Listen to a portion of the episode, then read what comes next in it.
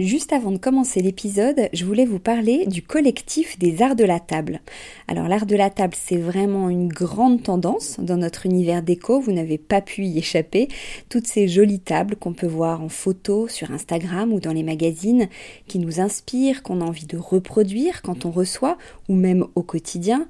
Tous ces chefs et ces restaurants qui font attention autant au contenu qu'au contenant, et toute cette jolie vaisselle qu'on peut voir dans les boutiques, eh bien c'est tout ça que défend le collectif des arts de la table, qui a pour ambition donc de promouvoir et de valoriser la filière française des arts de la table. Grandes marques, créateurs indépendants, artisans et détaillants passionnés, ils sont tous unis d'une même voix pour faire rayonner leur savoir-faire et leurs produits mais aussi pour vous inspirer. Tous les mois, le collectif des arts de la table vous propose une nouvelle tendance qui vous donne plein d'idées sur les matières, les couleurs et les formes du moment, et bien sûr une sélection de produits de marque française que vous pouvez donc retrouver sur leur site lesartsdelatable.fr ou sur leur compte Instagram lesartsdelatable. Allez, place à l'épisode maintenant.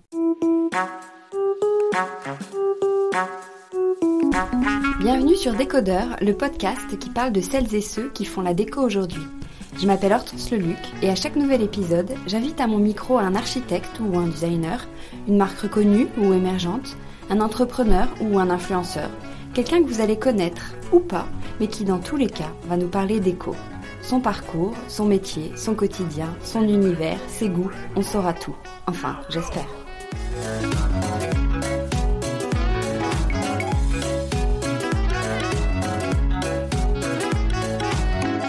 Aujourd'hui, je reçois Elisabeth le Riche. Vous ne la connaissez peut-être pas, pourtant c'est un peu grâce à elle si vous avez un joli canapé en velours pile dans l'air du temps, une lampe style art déco ou de nouvelles tasses en céramique. Son métier Chasseuse de tendance. Directrice de son bureau de style éponyme, Elisabeth repère, observe et décortique les tendances actuelles qu'elle retranscrit ensuite à ses clients pour les aider à les mettre en perspective. Un métier passionnant, on l'imagine déjà. Bonjour Elisabeth. Bonjour. Vous n'aimez pas trop ce terme, mais on vous définit souvent, comme je viens de dire, comme une chasseuse de tendances. Concrètement, ça veut dire quoi chasser les tendances? Est-ce que vous pouvez nous expliquer votre métier? Alors c'est vrai que j'aime pas tellement le terme chasseuse de tendances, j'ai toujours du mal à définir mon métier, mais bon, je dirige un bureau de style parce que le cœur de mon métier c'est de faire du style. Alors comment on fait du style effectivement? On accompagne des marques notamment pour développer leur collection et leur dire quoi fabriquer. Là, nous sommes en train de travailler sur 2020. Ah Donc nous nous projetons quand même longtemps à l'avance car pour mettre au point du mobilier, il faut euh, un peu plus de temps. Quand on travaille dans le domaine de la mode, euh, on fait aussi des tendances. Donc euh, pour la mode, c'est un temps plus court en fonction de la saisonnalité bien sûr. Ah, je croyais que c'était plus long d'ailleurs. Je croyais que on travaillait sur deux, trois ans en avance. Alors ça dépend, mais quand il y a des collections à sortir, en général, ah ça peut être six mois.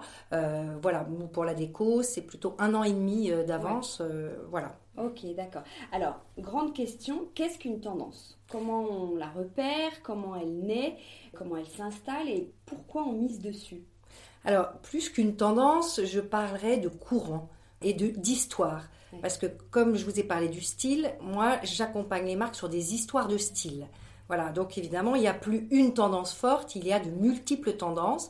Et notre métier, c'est aussi d'être au bon moment pour la bonne personne. Selon la marque qu'on accompagne, euh, les tendances ne sont pas les mêmes. Si on est pour euh, un marché haut de gamme, on sera peut-être plus prospectif. Si on est pour un marché plus bas de gamme, il faut être au bon moment puisque le consommateur, il va demander le produit, il va l'acheter. Si on est trop en amont, il ne marchera pas. Et si on est trop en retard, il ne marchera pas non plus. Donc en fait, notre rôle, il n'est pas si facile que ça parce qu'on se doit d'avoir des résultats économiques. Mais concrètement, comment vous travaillez pour les détecter, ces tendances en amont? Qu'est-ce qui vous nourrit? Comment vous les trouvez? C'est par les voyages? C'est par vos lectures? Ou est-ce que vous avez un sixième sens? Alors, euh, j'ai pas de sixième sens, non. On me demande toujours euh, c'est quoi euh, la couleur, tendance, etc. Donc, j'ai toujours du mal à répondre pile poil sur une question très précise puisque c'est une analyse générale. Et l'analyse générale, on la fait évidemment en humant l'air du temps. Donc, il y a une partie instinctive dans mon travail avec des parties pris. Je vais préconiser des histoires à raconter avec des codes, couleurs, matières, formes. là, je reviens à mon travail de styliste. Donc, quand on va partir d'une tendance, on va, je vais schématiser. Par exemple, pendant longtemps, il y aura eu le noir et le blanc. On sait que c'est un cycle et qu'après le noir et le blanc, il va y avoir un retour de la couleur. Voilà, donc en fait, les tendances, c'est comme un cycle et ça s'analyse par tout ce qui se passe dans notre société. Donc c'est vrai que c'est un métier où on est tout le temps connecté à la nouveauté, à l'analyse de ce qui se passe dans les courants sociétals, nos évolutions de mode de vie, et stylistiquement parlant, on s'inspire de tout, de ce qui se passe dans l'art contemporain, de ce qui se passe dans la culture, de ce qui se passe dans la rue, de ce qui se passe dans la mode. Donc on est comme un synthétiseur et on va analyser ces courants, euh, donc les retraduire au niveau de chaque client euh, pour euh, l'aider, lui, à aller toucher ses propres clients. Ah oui, d'accord. Mais justement, donc comment vous travaillez avec euh, vos clients? Concrètement, est-ce que vous leur faites un, compte rendu, vous leur donnez des mood boards C'est juste une grande conférence où vous les accompagnez au fur et à mesure de l'année? Alors, il y, a, il y, a, plusieurs étapes. En général, donc là, je vais préparer par exemple pour la redoute intérieure les tendances 2021. Donc là, je travaille plusieurs mois en avance et je prépare un grand audiovisuel. Cet audiovisuel, je le présente devant toute la société et euh, il me faut quatre mois à peu près de travail pour euh, élaborer euh, les thématiques dans lesquelles je vais guider les designers. Donc en fait, au démarrage, je travaille sur des analyses et je thématise les choses. Donc on travaille sur un esprit contemporain, un esprit bohème et un esprit traditionnel. Donc on a une méthodologie de travail où on fait des grandes catégories et des grandes familles. Et après, dans ces familles, on va raconter des histoires, couleur, matière, forme, et on va emmener les créatifs, puisque là je m'adresse à des d'autres bureaux de designers et un bureau de style intégré, et là moi je leur donne une ligne à suivre, euh, et ils vont travailler d'après les thématiques que je leur donne. Alors, quelle est la tendance déco du moment? Alors c'est toujours les tendances. Voilà, c'est toujours difficile pour moi euh, d'imposer et de dire la tendance du moment c'est ça. Moi j'en privilégie certaines Le, vrai sujet de fond aujourd'hui, je pense, euh, je ne sais pas si c'est un sujet de tendance en tant que tel, mais c'est un sujet fondamental. C'est toute cette prise de conscience autour de euh, sauvegarder notre planète et fabriquer euh, et consommer différemment.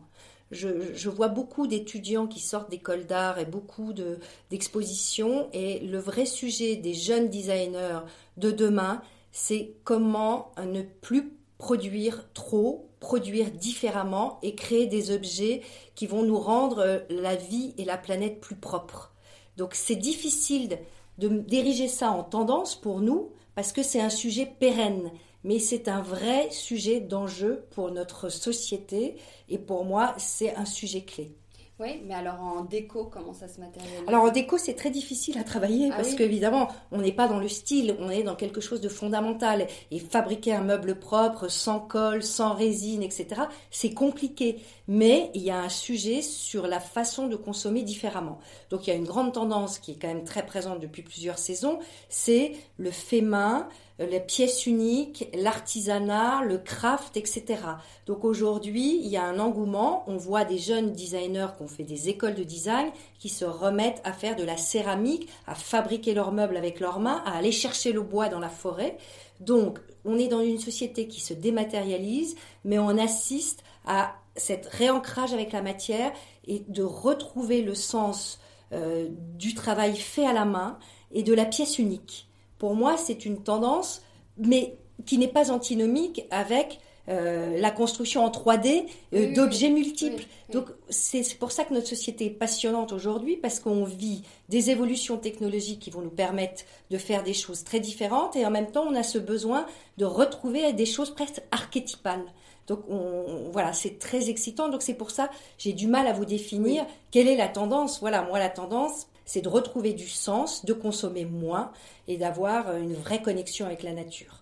Du coup, j'allais vous, vous, demander quelles étaient les tendances côté matériaux, côté couleurs, côté revêtements, côté objets déco. Vous avez peut-être un peu répondu. Est-ce que vous pouvez répondre peut-être plus précisément sur bah, chacune? Oui, je crois qu'il y a ce retour et ce besoin d'être ancré avec la matière. Donc, on va se retrouver avec des matières naturelles aussi beaucoup de tissage, des choses faites à la main, et on va retrouver aussi cette force de la pierre, cette force du béton également, mais connectée avec une nature.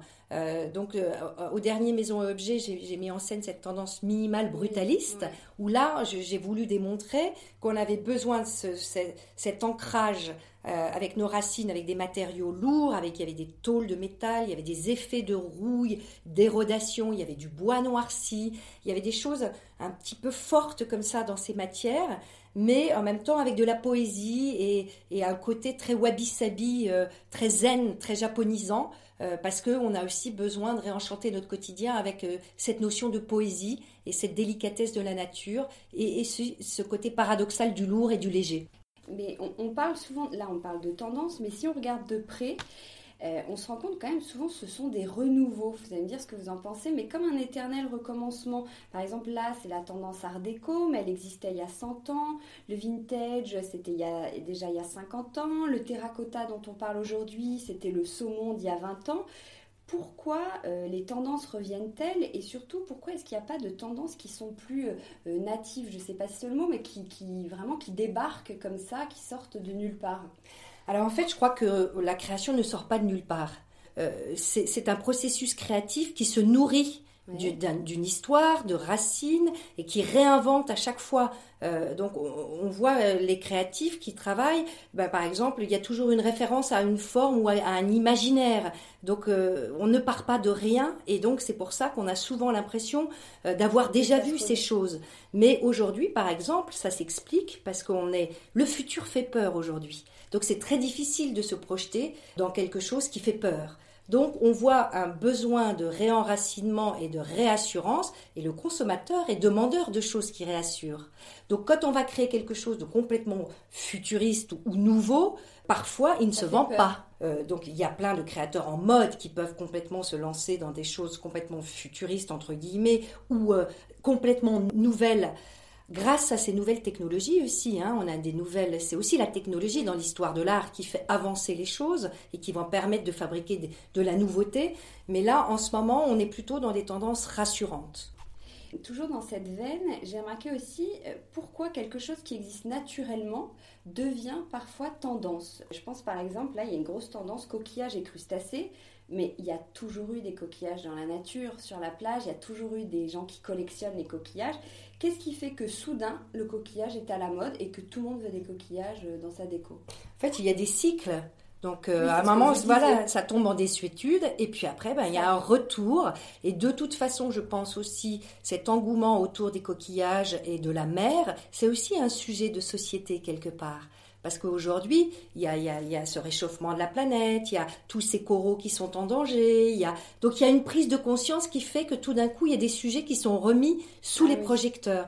Et donc, c'est des cycles. Et par exemple, le sujet de l'eau est un sujet euh, primordial. Aussi, euh, le fond des abysses, peut-être des, des, territoires qu'on n'a pas encore complètement explorés. Donc, c'est quelque chose de possible. Donc, c'est quelque chose, euh, justement, qui est très dans l'air du temps parce que c'est un sujet de société aussi j'allais vous demander, et celle de demain, est-ce que vous avez déjà une idée de, des tendances qui sont embryonnaires pour l'instant, mais que vous présagez, que vous sentez arriver euh, tout doucement, euh, mettons, on est en 2019, pour 2025-2030 Alors je pense qu'il va y avoir des, Bon, il y, a, il y, a, une vraie prise de conscience sur le bien-être, sur euh, vivre sainement, sur s'alléger, sur euh, euh, se nourrir sainement, sur voilà quelque chose qui va peut-être se faire à travers la science, à travers des choses beaucoup plus futuristes entre guillemets, mais ce besoin de vivre en bonne santé.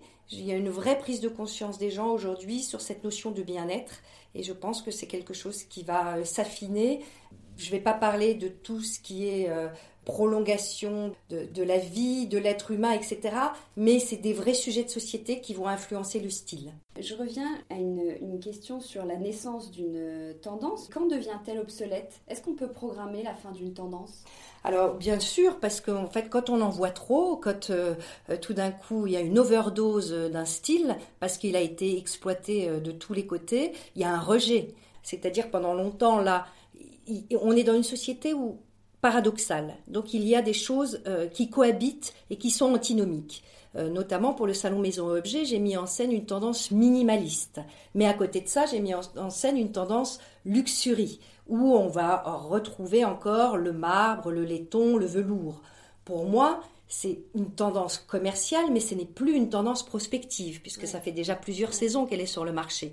Et j'ai envie de valoriser ce retour au minimalisme et à l'essentiel, parce que pour moi, aujourd'hui, dans notre société, cette trop de consommation fait réfléchir sur le sens des choses et peut-être que d'avoir moins mais mieux est plus qualitatif et plus porteur de sens.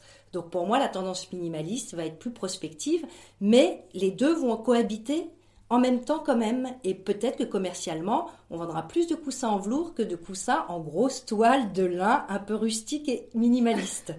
Euh, est-ce que pour faire tout ça, vous travaillez plutôt seul ou vous avez une équipe? Alors moi j'ai une équipe et je travaille avec des gens de différents horizons et c'est très nourrissant parce que je prends euh, des graphistes, des photographes, des stylistes et du coup, chacun est indépendant et tout le monde amène à mon bureau son supplément d'âme. Et du coup, c'est une bonne synergie parce que chacun a d'autres activités et a d'autres clients. Et du coup, euh, ça donne beaucoup euh, de dynamisme au bureau. très riche. Exactement. Euh, est-ce que vous êtes déjà trompé sur une tendance, soit en annonçant une tendance qui s'est jamais imposée, ou peut-être en négligeant une tendance qui finalement s'est imposée? Oui, bien sûr. Moi, je me suis trompée. Euh, la dernière fois, j'ai amené des gammes de violines euh, autour des mauves et pour l'instant. Euh, ah, j'ai l'impression que ça décolle pourtant. Ah, bah, j'ai dû l'amener trop tôt. voilà. Donc, et ça s'est pas bien vendu. Voilà, il y a toujours la sanction. C'est assez intéressant, hein, voilà, parce que on a des perceptions. Moi, j'ai des, des intuitions. Je me trompe rarement. D'ailleurs, mes clients sont fidèles, mais euh, ça arrive. Euh, voilà, il faut pas être trop en avance et, il faut, bien juger euh, du créneau. Mais il y a des choses qui peuvent ne pas être reçues encore par le grand public. justement, vous parliez des couleurs. J'avais lu dans une interview que vous avez donnée que vous accordez beaucoup d'importance à la couleur. Alors moi c'est mon dada, les couleurs, j'ai toujours aimé ça et c'est vrai que je passe beaucoup de temps à faire les gammes de couleurs. C'est quelque chose que j'aime beaucoup. Je suis, j'ai une bonne sensibilité à la couleur. J'ai aussi une formation de créatrice textile. Ah oui, Donc ça me sert énormément euh, et je fais euh, beaucoup de, de gammes de couleurs et c'est quelque chose que j'aime bien manier. Voilà, euh, je suis très à l'aise avec la couleur et c'est quelque chose qui m'enchante. Et qui vous inspire. Ah bien sûr, ah oui, oui, puis c'est infini. Voilà, je trouve que les gammes, les nuances, je trouve que, voilà, moi je m'inspire, j'ai toujours besoin de me reconnecter avec la nature et, je suis admirative de toutes ces couleurs et ça me nourrit et, c'est pour ça d'ailleurs je me fais des, des, breaks régulièrement, je fais des voyages et des connexions et des immersions dans la nature. J'ai besoin de ça pour être créative et pour me nourrir et notamment au point de vue de, oh. des couleurs. Couleurs, ah oui, c'est intéressant. Mm. Rien à voir, mais aujourd'hui vous êtes l'invité d'un podcast. C'est un nouveau format qui explose. Alors ça n'a rien à voir avec la déco, mais est-ce que vous y verriez une explication? Pourquoi il y a un retour de l'audio? Alors déjà, moi l'audio, je, moi j'écoute beaucoup la radio et je trouve que c'est un moyen de laisser notre imagination vagabonder. Et donc euh, je trouve ça assez logique car on est tellement assailli d'images, on a tellement de visuels que trop d'images, euh, ça sature un peu. Et je trouve que l'échange sans images, la voix, le son, nous emmène dans d'autres sphères et en tous les cas dans l'imaginaire. Et pour moi, euh, c'est très porteur. Euh, on coupe plusieurs bureaux de style à Paris. Je me demandais, est-ce que vos recommandations sont communes? Est-ce que vous obtenez les mêmes résultats? Est-ce que parfois même vous travaillez ensemble ou au contraire c'est au premier qui trouvera un peu la nouvelle pépite? Alors, je dirais que c'est pas comme ça parce que bon, il y a différents formats. Moi, j'ai été formée chez Nelly Rodi, qui était quand même une grande agence. J'ai fait cinq ans, j'ai appris mon métier. Là-bas, je savais même pas que ça existait un bureau de style. Donc, euh, je suis très reconnaissante à ce gros bureau. Après, j'en suis partie et moi, je suis une toute petite euh, entité. Et du coup, je fais pas du tout le même travail qu'un gros bureau. Je fais vraiment un travail sur mesure. Je ne fais pas de cahier généraliste que je vends à tous les clients. Donc c'est pas du tout, enfin on n'est pas du tout concurrentiel, on, ne travaille pas de la même façon. Par contre, ça m'arrive de travailler avec euh, certains bureaux en corrélation, en bonne intelligence. Donc euh, chacun a sa place. Euh, je vais vous faire travailler un petit peu. C'est juste pour qu'on se rende un peu mieux compte de vos journées. je me suis dit qu'on allait inventer une semaine type. J'ai choisi des créneaux et vous pouvez éventuellement me dire ce que vous feriez à ce moment-là. Par exemple, que faites-vous le lundi à 9h alors le lundi à 9h, ben, on ouvre le bureau et on se retrouve toutes pour se faire un petit euh, point sur euh, le planning de la semaine. Le mardi à 17h. Le mardi à 17h, parfois on pique un fou rire à 17h. Ah. Ça nous arrive de décompresser un petit peu. Voilà, on est encore en plein travail parce que je crois que nos journées sont quand même très très remplies. On est souvent encore au bureau à 20h. Le mercredi à 13h. Alors on déjeune sur le coin de la table et euh, on discute nos projets en déjeunant, mais rapidement. Le jeudi à 20h, donc vous sortez du bureau. Alors on essaye, euh, si on est courageux, euh, d'aller à un petit vernissage, voilà, ou sinon on rentre, se mettre au chaud, ça dépend des périodes. En ce moment, vous rentrez vous mettre au chaud. Le vendredi à 14h. Le vendredi à 14h, on est encore à fond dans le travail. Voilà, on se dit mince, la semaine se termine on n'a on pas fini. Donc en général, on revient le samedi et souvent le dimanche. Ah oui Quel est le moment de la journée que vous préférez? Euh, moi, j'aime bien l'heure du déjeuner où tout d'un coup, euh, voilà, on se fait un petit break et on, se retrouve. Euh, on est essentiellement des filles au bureau. On se retrouve autour de la table et c'est assez sympathique. Alors, je fais un petit retour en arrière maintenant qu'on a bien compris votre métier. On peut se demander comment est-ce que vous en êtes venu à faire cela? Quelles études vous avez euh, suivies par exemple?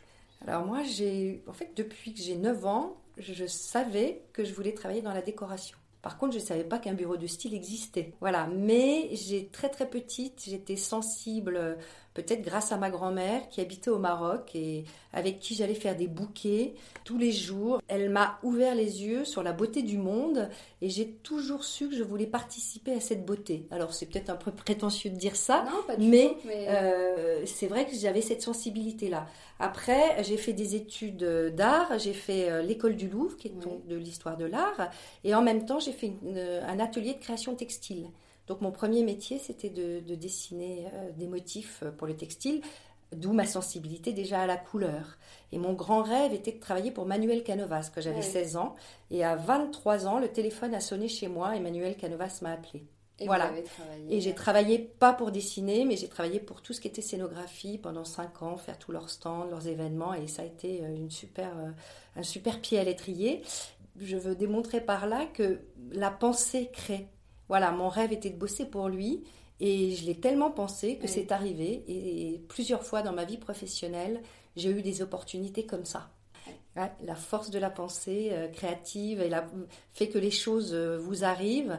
Et cette part comme ça, euh, un peu, c'est pas du hasard parce que je pense que justement, par la force de la pensée, il peut nous arriver des choses.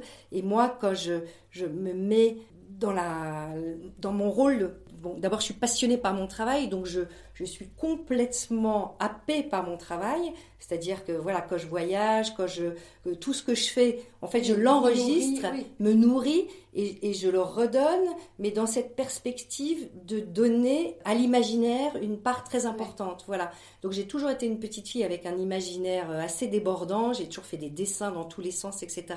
Et je pense que c'est aussi ma nature profonde et ça me sert énormément dans mon travail. Euh, c'est un métier, en plus là vous venez de le dire, qui semble assez plaisant. Est-ce qu'il y a un revers de la médaille?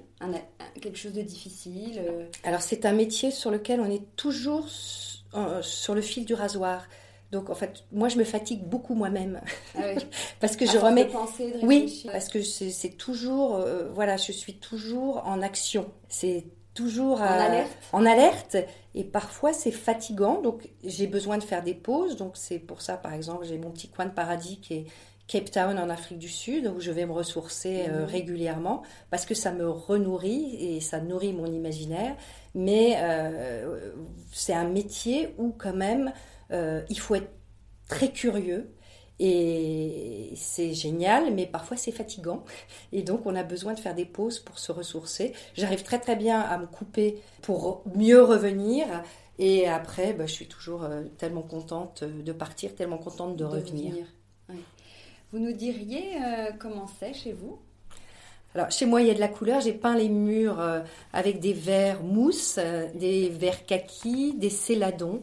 Donc je suis plutôt dans des tons euh, apaisants qui me permettent de me relaxer. Et puis j'ai des matières naturelles euh, telles que du bois, des coquillages, puis euh, beaucoup de choses ramenées de mes voyages, ah notamment je collectionne les vanneries et j'aime beaucoup tout ce qui est ethnique.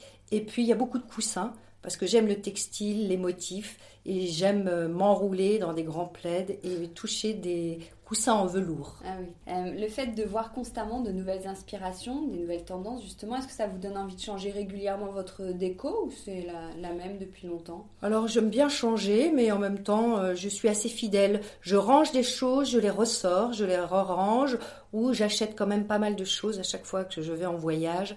Donc il y a pas mal de, de petits objets qui tournent, et notamment tout ce qui est textile et coussins. Euh, vous faites un métier qui est très créatif, on en parlait. Est-ce que vous l'êtes aussi quand euh, vous êtes à la maison? Je ne sais pas, d'écriture, des choses euh, avec les mains, de la cuisine, du do-it-yourself ou beaucoup moins? Alors je crois que mes journées sont tellement remplies, quand je suis chez moi, j'aime ne rien faire. J'ai besoin, je crois, de ne rien faire. J'aime bien faire la cuisine, mais pas plus, ou voilà, recevoir des amis et me détendre et surtout bouquiner. voilà, mais j'ai besoin de temps de repos. De repos, oui. On va terminer avec les questions à Watt Bon, ce sont, trois petites questions euh, pas cher payées, vous allez comprendre. Donc, question à 2 euros. Quelle est la tendance la plus stupide, sous-entendu la plus improbable, que vous ayez observée? Alors, c'est pas une tendance, mais c'est quand on me demande qu'est-ce qui est in et qu'est-ce qui est out. Ah Je déteste répondre à ça. Parce que c'est difficile Non, parce que euh, voilà. oui, parfois Tout voilà. A le droit d'exister. Exactement. Et je n'aime pas euh, mettre euh, au pylône un truc que tout le monde a adoré deux mois avant. Donc je déteste quand on me pose sa question. Moi j'ai bien fait à vous la poser. Exactement. Question à 9 euros, le prix d'un album sur iTunes. Quelle est la chanson ou le film qui pour vous définit le mieux notre société actuelle? Alors, euh, je pensais, parce que j'ai vu récemment Le Grand Bain et que j'ai été émue par Philippe Catherine, et donc euh, je trouve que ces personnages reflètent assez bien l'époque, euh, justement, d'une certaine fragilité, d'une certaine ambiguïté, d'un humour qui m'a touchée, et je trouve que c'est un vrai ce personnage. Voilà, un, un, personnage. Qui, qui, représente en tous les cas une ouverture à la différence. Et question à 149 euros. Ah non, 1499 euros, je voulais mettre. Le prix d'un lit futon. Euh, vous qui avez travaillé récemment, vous le disiez, à la fois sur le thème de l'opulence et du minimalisme, pour vous, qu'est-ce qui est le mieux? Est-ce qu'il vaut mieux euh, se dire on peut toujours plus ou est-ce que trop est l'ennemi du bien? Alors moi je dirais less is more. Parfait. Bon, merci beaucoup Elisabeth. Merci à vous.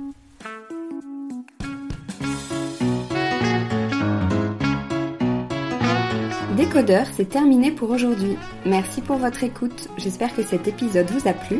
N'hésitez pas à vous abonner à ce podcast, à laisser un commentaire sur iTunes ou sur la plateforme que vous utilisez, à suivre Décodeur sur Instagram, bref, à me faire des retours et surtout à en parler autour de vous. Merci et à la semaine prochaine.